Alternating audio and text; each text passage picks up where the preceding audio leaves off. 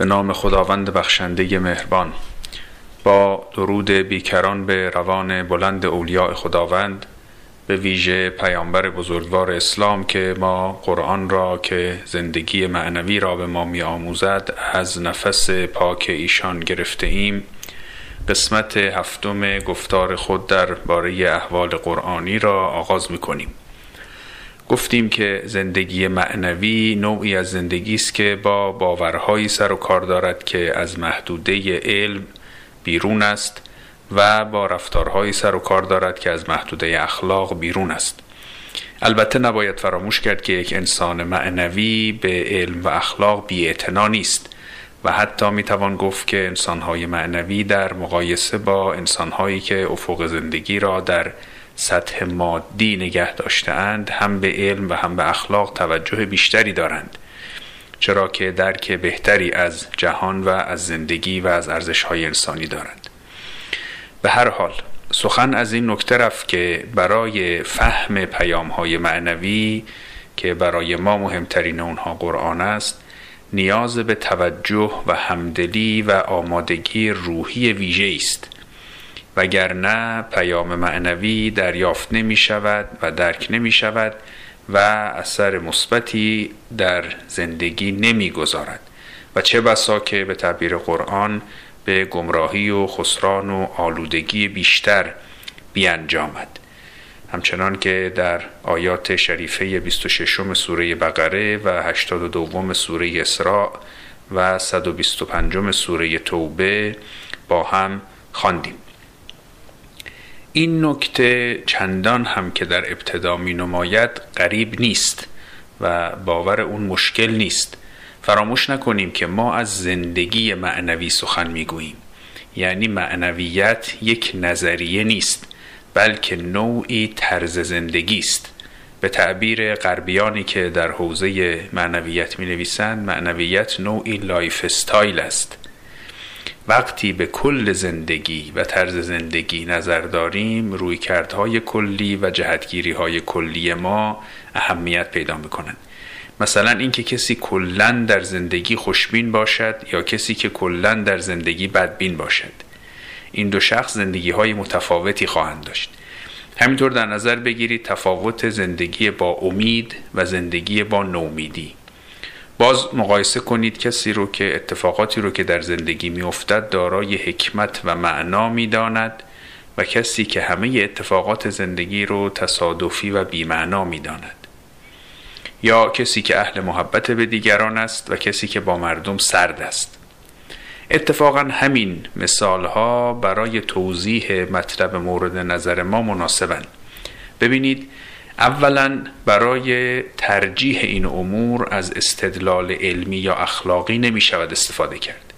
یعنی نمی شود با اصول و استدلال های علمی و اخلاقی نشان داد که خوشبینی بهتر است یا بدبینی.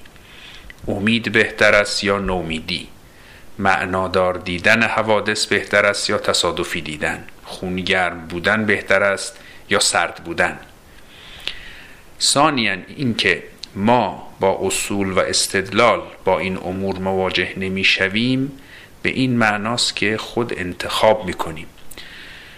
چرا که استدلال نوعی اجبار پدید می آورد شما انتخاب نمی کنید که بپذیرید یا نپذیرید که مثلا قضیه فیساغورس صادق است یا اسیدها کاغذ تورنوسول رو قرمز می کنند یا مال دیگران رو نمیشه غصب کرد یا وفای به عهد واجب است.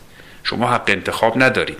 چون استدلال محکم وجود دارد که اینها درست است و به یک معنا شما مجبورید این رو بپذیرید. اما در مورد خوشبینی یا بدبینی امید یا نومیدی و بقیه مثال هایی که ارز کردم انتخاب با شماست. سالسا حال که شما حق انتخاب دارید برای انتخاب به منابعی مراجعه می کنید که به اونها اعتماد دارید. و اونها رو دوست دارید و با اونها همدلی دارید. مثلا در بیشترین امور ما مدیون تربیت خانوادگی هستیم. یک مادر یا یک پدر به فرزند خود می‌گوید که در زندگی و در مواجهه با مشکلات امید خود را از دست نده.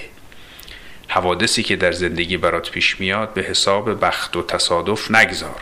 در پشت احوال زندگی یه معنایی هست. یک فرزند یاقی و تاقی و یا کسی که به هر حال رابطه خوبی با پدر و مادر خود ندارد هرگز پند و اندرز اونها رو هم نمیپذیرد و چه بسا که بیشتر به لجبازی بیفتد و با اونها مخالفت کند. رابعا وقتی کسی روی کردی رو در زندگی برای خود برگزید رفته رفته در زندگی خود آثار و نتایج اونها رو می‌بیند و در طی مسیر زندگی روی کرد خود رو بهبود میبخشد و ارتقا می‌دهد.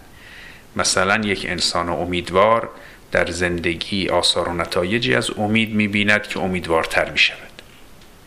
خب همین مثال هایی رو که عرض کردم و این چهار نکته رو که افزودم یعنی این که انتخاب رویکردهای کلی زندگی بر اساس استدلال علمی و اخلاقی محض نیست و انتخاب آزاد است و اینکه همدلی و توجه به پند و اندرز دلسوزانه نقش مهمی در انتخاب درست دارد و اینکه انسان در روند زندگی آثار و نتایج انتخابهای خود رو می آزماید این چهار نکته رو در نظر داشته باشید تا در نوبتهای آینده وارد تطبیق اونها بر آموزه های قرآنی بشویم.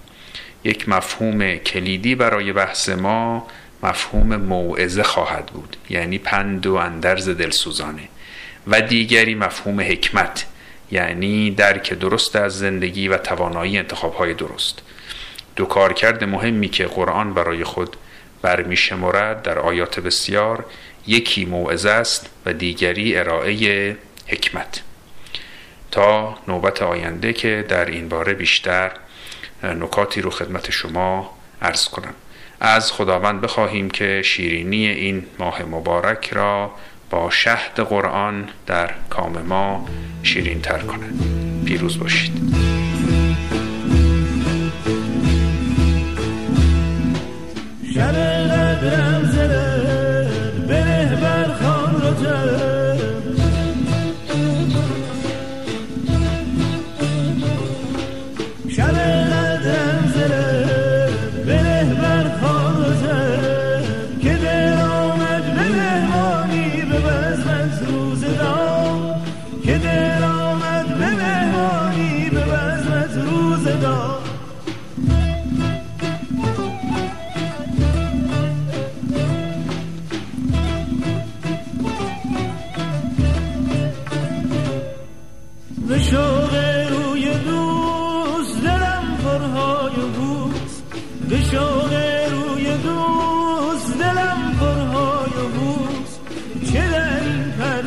مطرب که دل شد بیقرار چه این پرده زد مطرب که دل شد بیقرار